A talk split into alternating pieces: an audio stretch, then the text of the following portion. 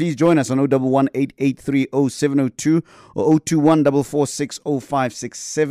Do you want to really get into the process and the disciplines of investment?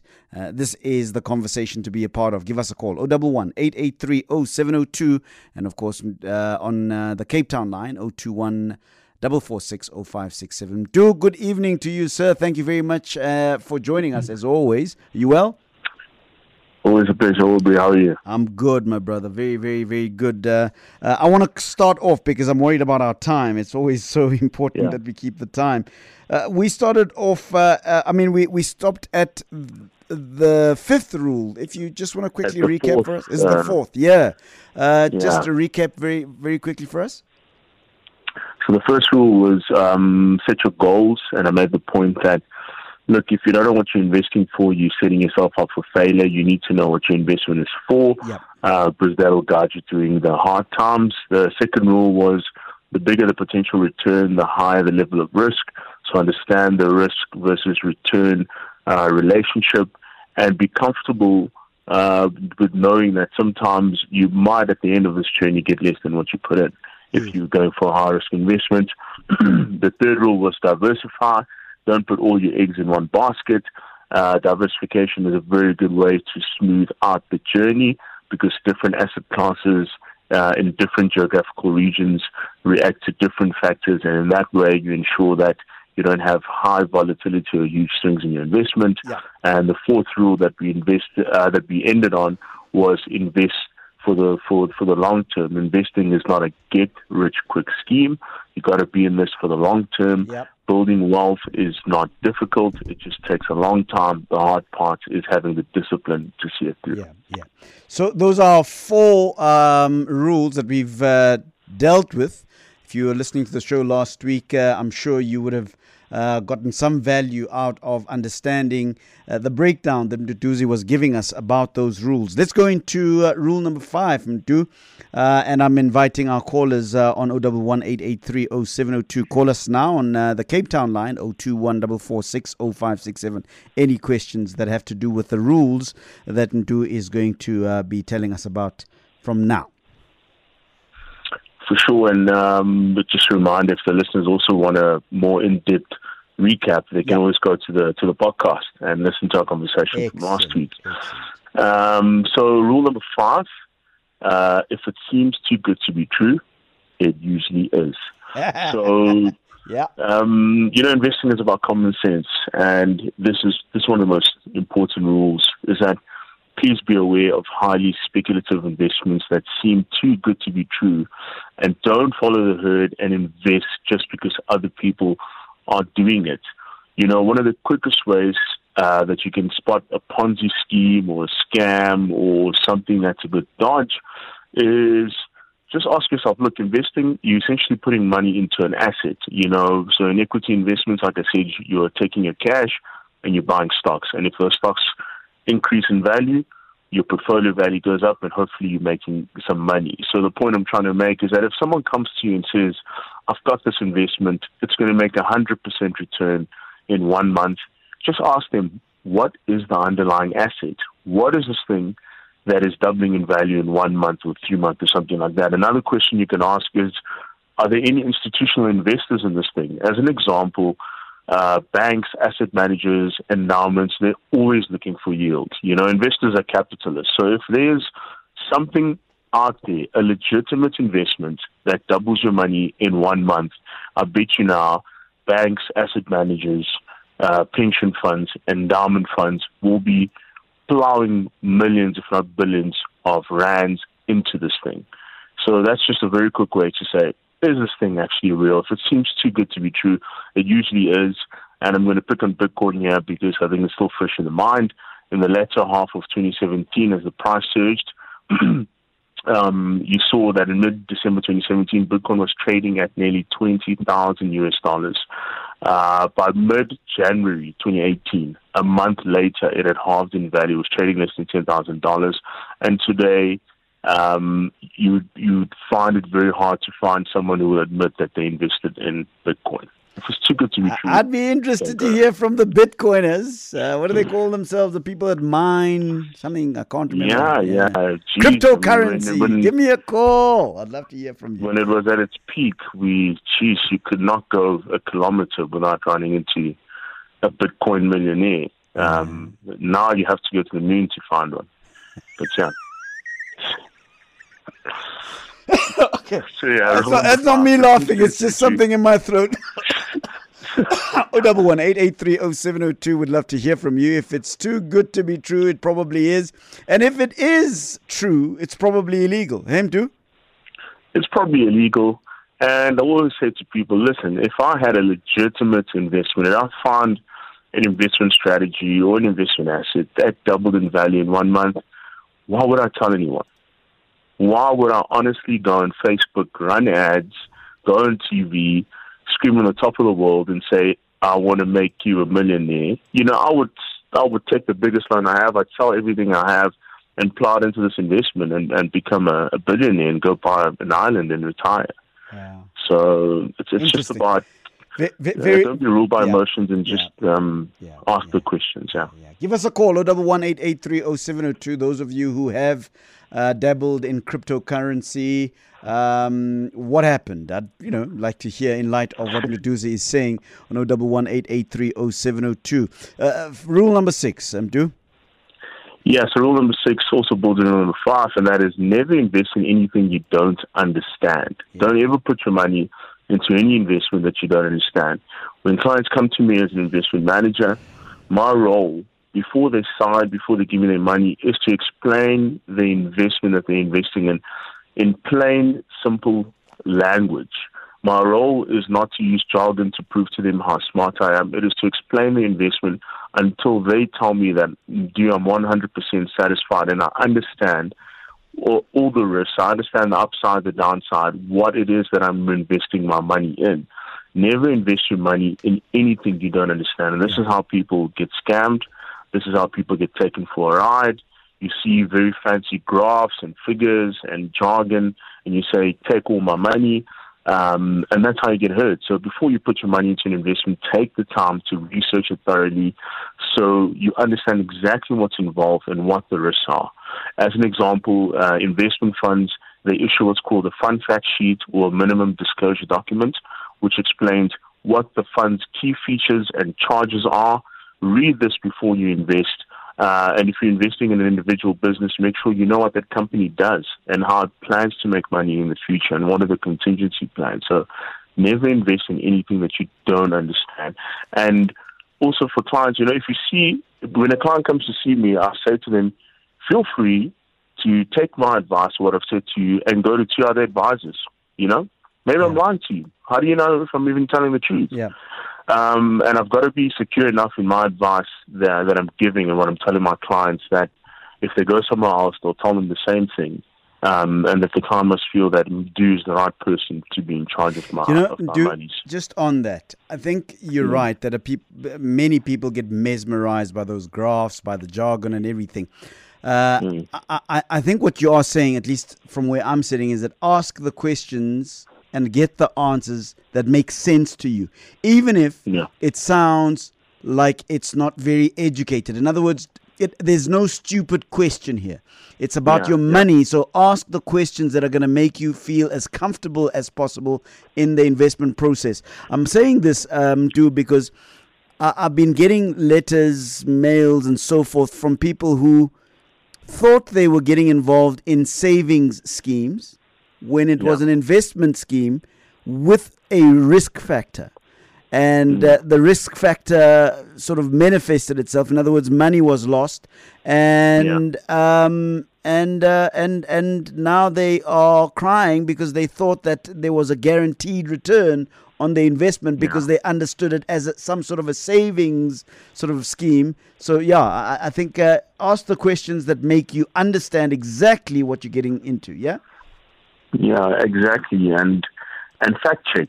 Um, that, that's what I'm saying. You know, if, if I should not have an issue if a client comes to me and I give them a proposal, um, for them to say, "Can I go speak with another advisor about this?" Yep. If I've got nothing to hide, uh, what what am I scared of? Yeah. You know, ask the question. As much as you, you're handing it over to me and, and I'm charging a fee to manage your money, at the end of the day, it's your money. Yeah. And you've got to care and you've got to ensure that your money is being managed by the right people. Rule number uh, seven? Seven. Yeah.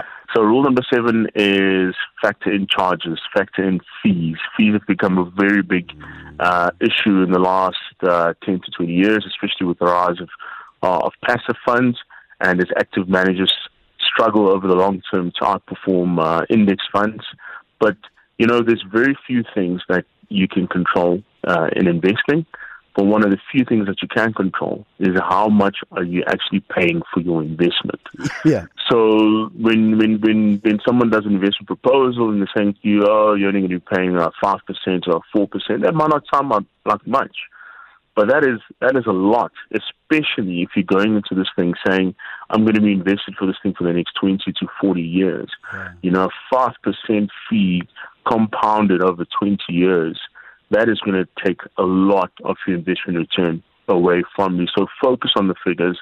And a job, the job of your financial advisor or your investment manager is to actually explain to you what is the impact of fees on your overall returns, is to actually demonstrate to you in a manner that you understand that what is the difference of you paying uh, 1% uh, asset management fee or a 3% asset management fee? What will that mean in terms of your maturity value over 20 years? So you've got to look at the fees. I know the, the, the industry is really trying hard to make sure that everyone who is managing money uh, reports their fees in the same standardized ways, standardized way, so that clients can compare apples with apples and yeah. not get confused. But you've got to focus uh, on on the charges, yeah. and you've got to understand how do these charges impact on my overall return Indeed. 20, 30 years from now. Yeah. Rule number eight. Rule number eight is re- reinvesting your income can help boost overall return. So what do I mean by this? When we construct uh, portfolios, we focus on on uh, on a few things. Um, one of them is that we we we rand hedge, meaning that we, we bet against we bet against the rand. Um, the other key part is that we look at dividends, dividends investing. Because essentially, what are you doing? You're creating a portfolio. Uh, and what is the purpose of this portfolio? As I've said many times, is to pay you a sustainable income 20, 30 years from now. But until then, is the beauty of folk, of investing in dividend stocks, dividend uh, um, uh, equities, Mm. is that you're sort of getting a two for one. If that share price goes up, fantastic. The asset value is going up. But even if that share price is, is stable, is, is, is it moves sideways, but you have a, a stock, a, uh, a share that's consistently paying you a dividend each year, uh, your your share is essentially already generating an income. Yeah. And between now and 20, 30 years from now, just don't take that dividend, reinvest it, and essentially your shares are buying you more shares. And in doing that, uh, your investment grows, uh, it grows in value, and this boosts your overall return. So in simple terms, in simple terms, your returns are also earning returns, and this is this is what we talk about when we say compounding. All right, and do uh, rule number nine. Rule number nine is don't try and time the market. Um, you know, there's a lot of market commentators. I'm one of them. Uh, I get called to say, you know, what do you think Brexit, uh, the U.S.-China trade deal, Moody's decision? What do you think this is going to do to the market? Fantastic. We can all take an educated guess based on figures and what's happened in history, but no one, no one knows what's going to happen in five minutes' time in the market, let alone a year from now. No one can tell you that this is the low point. This is where you should enter. No one can tell you this is the market is now uh, peaked and uh, and you should sell out. No one can try, can time the market. So don't even try and do it. It is the stupidest thing you can ever do. You're just wasting your time. It's about the time you spend in the market and having conviction in Yeah. your investment strategy. Yeah. So in an ideal world, you'd be able to buy investments just before they increase in value and sell bef- and sell before they fall. But no one can do this. So don't try and predict the markets. Don't try and predict the ups and downs, and just stay in there and focus on your investment strategy.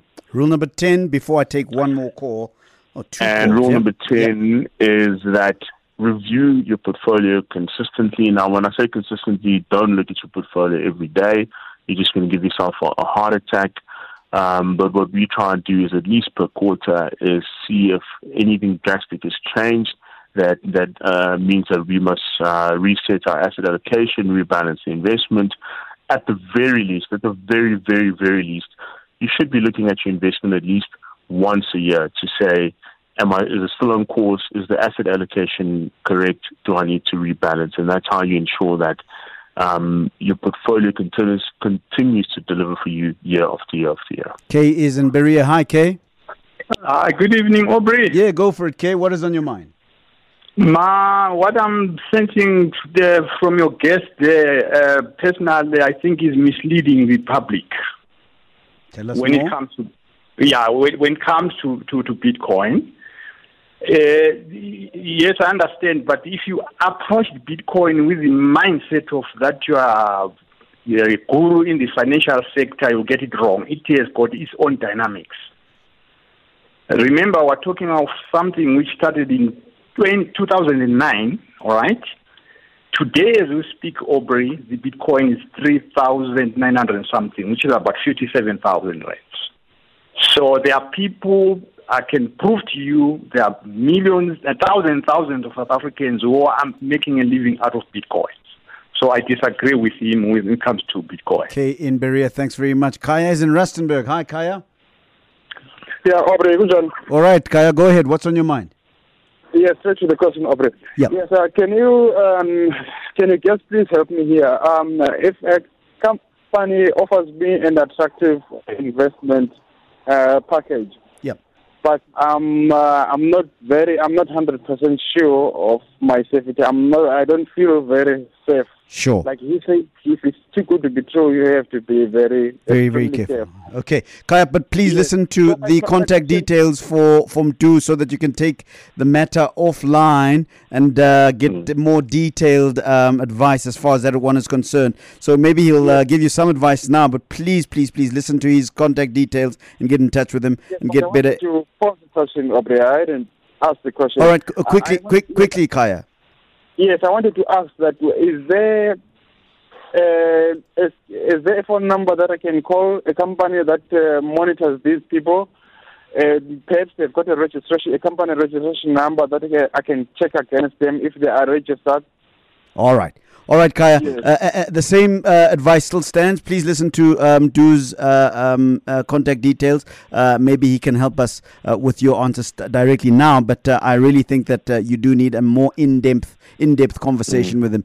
Uh, you're misleading people, Do about uh, Bitcoin. Yes. So uh, just a second call, you can go to our site, luthulicapital.com. It's got all our contact details, and uh, you can send me an email, and I'm happy to answer them. In terms of Bitcoin, most people, 82% of Bitcoin investors came in when the price was over 10,000 US dollars. So anyone who went into Bitcoin as an investment, the majority of people who go into Bitcoin as an investment have actually lost money. No one is disputing that the technology behind Bitcoin, blockchain, is an exceptional technology and it has tremendous potential to change the way that the finance world works. But Bitcoin is not an investment because there is no underlying asset. It's like trying to invest in, in, in e-wallets or, or, or e-bucks.